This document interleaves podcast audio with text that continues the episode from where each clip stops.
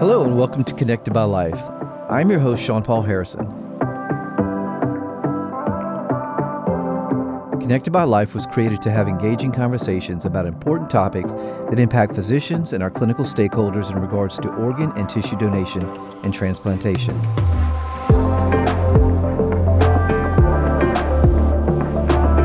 In this episode, we'll be discussing the co-OPO, an upcoming meeting focused on the importance of physician education.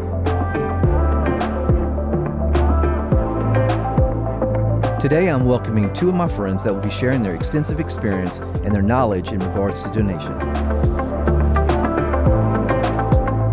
Today, I'm really excited to introduce two industry leading colleagues from Midwest Transplant Network to the podcast. So, welcome Lisa Tebb and Kyle Peterson. Thank you for joining me. Yeah, thank Thanks you for, for having having us. Listen, before we begin, I wanted to say, like on a personal note, I consider y'all much more than colleagues. Um, hopefully, y'all are okay with me calling y'all friends.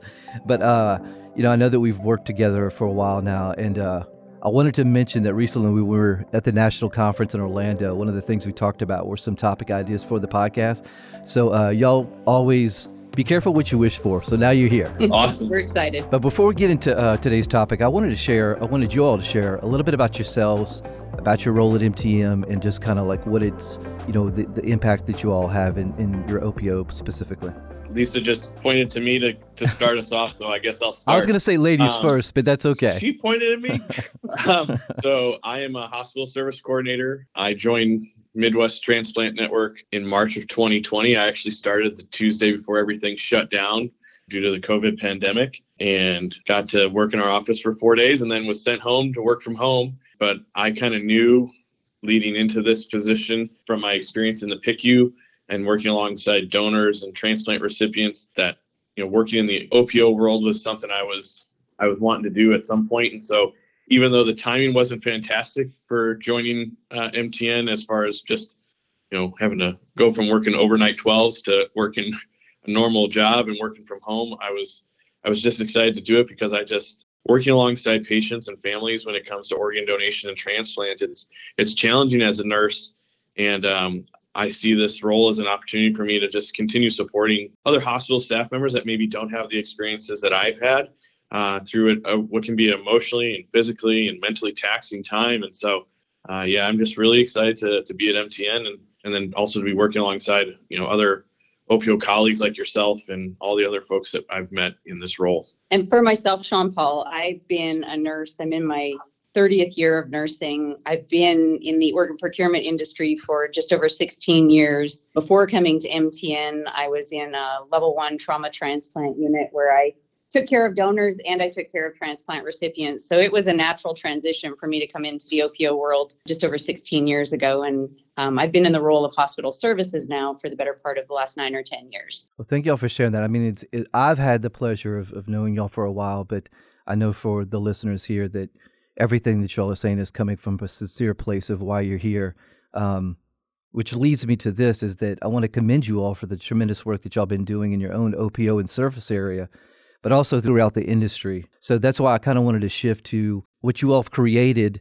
And I think you just made your first year, if I'm not mistaken, correct? Our With the co-OPO, I'm Yeah, sorry. the co-OPO. uh, We had our first meeting just over a year ago in middle of October of 2022, um, and uh, you know we didn't we didn't get a cake or anything like that to celebrate our our first our first birthday, but um, we uh, it was definitely kind of something that Lisa and I you know did a, a high five over when we realized, oh man, this was a year ago that we we started this this thing. No, it seems like yesterday because I know that you know. Fortunately, uh, we're very appreciative because here at Lopa, you all allowed us to be a part of one of the meetings. I think it was in May where we got to share some of the things that we're doing here. So I think it's you know it's tremendous how you're including so many people. And in the next episode, we're going to really get into what this co-OPO is. Can you just briefly share? Because I think there's probably a lot of people that don't really know what this word is that we're throwing around like co-OPO. Is if you could just kind of define truly what it is. Yeah, so Kyle and I attended another national conference just a year ago in the summer of 2022, and we left feeling like we wanted to maintain all of those connections with all of our industry colleagues. And so Kyle and I sat down, brainstormed, and we thought that the co OPO was a great place for us to bring colleagues together, those that want to, to just share industry knowledge, continue those relationships, and and lean on the experience of other professionals in our very unique industry. Like I said, we're going to talk more about the growth in the future uh, in the next episode, but I really wanted to highlight something because I know that y'all been really working hard on it, and y'all have a special event, a special meeting coming up um, on Wednesday, November fifteenth. So, can you share a little bit more about that? Yeah. So, the co-OPO hosts a quarterly meeting. So it's always the second month of the quarter. So it, it's November 15th, Wednesday, November 15th. It'll be 2 to 4 p.m. Central Standard Time. And it's hosted on Zoom. It's totally free to anyone that, that happens to have the Zoom link, whether we sent it to you or one of your colleagues has sent it to you. This quarter's topic is going to be on physician engagement. So we polled the attendees of our last meeting and asked them, you know, what challenges are you facing? What are your successes? And, you know, what are things that you want to hear from other OPO professionals? You know, how are they doing it? Because, you know, we recognize that, you know, as the saying is, if you know an OPO, you know one OPO. Mm-hmm. And so we recognize that there's a lot to learn from from sharing best practices with everyone our topic will be on physician engagement, and so we're we're really excited. We have two physicians. Uh, we're working on securing a third physician, but right, for sure two physicians that are going to share their experiences um, of working in the ICU alongside the OPO partner from their service area, and how can they um, collaborate best with that OPO. You know, what were the what were the positives, what were the challenges, and what do they want to share with us as hospital services, hospital development, partner development, whatever that OPO calls this position? What do they want to share with us? So we have Dr. Lang, Paul Lang from, he's actually the, the chief medical officer from Donor Alliance, the OPO in Colorado. Uh, but he was also a uh, pulmonary critical care physician. Uh, and then Dr. Jonathan Eaton from Louisiana joining us. That's wonderful. I think it's an amazing opportunity that y'all have created you know, to build this physician engagement. I think it's something that we've been hearing so much of over the last couple of years. It's kind of been like the buzzword, and rightfully so because you know, obviously, without physicians, um, you know, we can't support families and we can't save the lives of others. So, using utilizing them and hearing their perspective, you know, it's it's like you said earlier. It's like you know, we can't just learn within our own OPO. Like we have to get the perspectives of physicians and healthcare workers on how do we meet the needs of them and also the families that we serve. So uh, I commend you all on you know utilizing phys- physicians throughout the nation uh, to be a part of that, and so that you know we can learn from them as well. We're hoping to also have you share a little bit about your unique role in working with physicians in the OPO world, and I think you are one of the rare um, specialists specific to physician relationships um, in our industry. So we're also hoping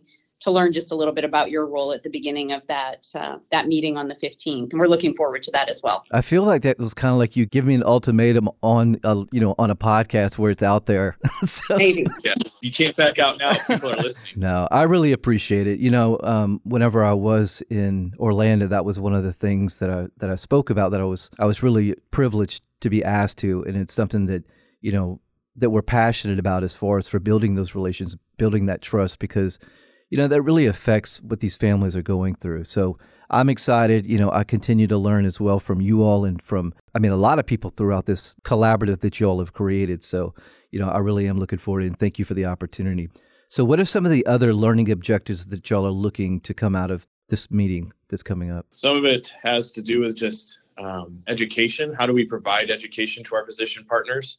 Um, you know, the education needs of a physician are different than our our nursing staff or our respiratory therapy staff. So their needs are different, but also the the format and the you know the forum of that education needs to look different because their time their time um, availability and and restraints are, are different uh, than our, our bedside staff. You know, we're we're looking forward to just hearing about you know how do we best connect with these with our physician partners and yeah, I think that's one of my big ones that I'm looking to take away is how do I provide the education to them in a manner that is respectful and acknowledges all the vast knowledge that they already have coming into their roles and their experiences while also recognizing like maybe they haven't worked alongside the OPO in a while or worked with a, a donor patient or donor family in a while and you know meeting them where they are without uh, making either of us uh, look silly if you will I'm really looking forward to, much like Kyle, learning how to better communicate with the physicians, um, to not be presumptive in their knowledge of donation, to always be prepared to educate them in the moment,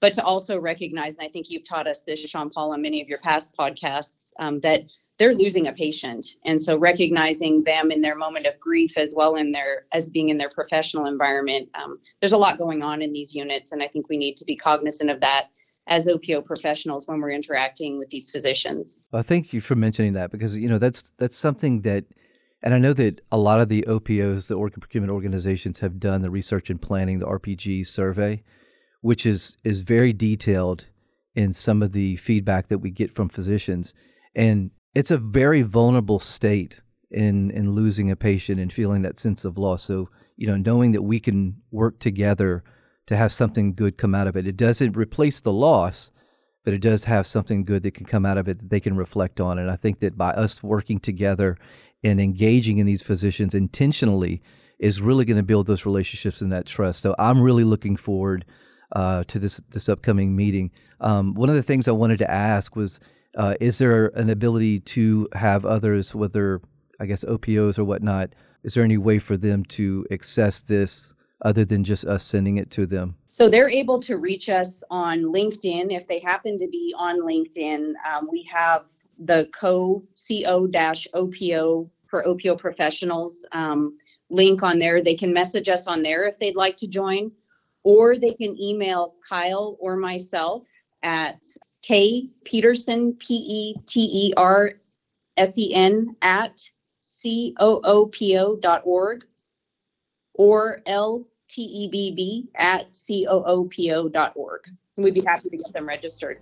Awesome. I'm looking forward to it. I think there's going to be a lot of people that are interested in really going to be a part of this. So um, I look forward to having you all back on the next episode. So we're going to talk specifically about the ongoing uh, co-OPO outreach and that y'all have been dedicated to providing. So I will see y'all soon. Shawn-Paul, thank you for all the work you're doing in the OPO industry. We, we truly appreciate you. Yes, thank you. Thank you.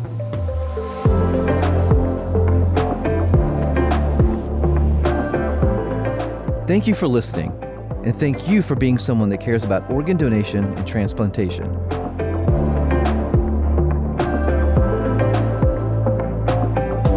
Remember, you can register as an organ, eye, and tissue donor anytime at registerme.org. If you enjoyed this episode, please subscribe to Connected by Life on your favorite podcast app. Remember, you're a light worker. Keep shining.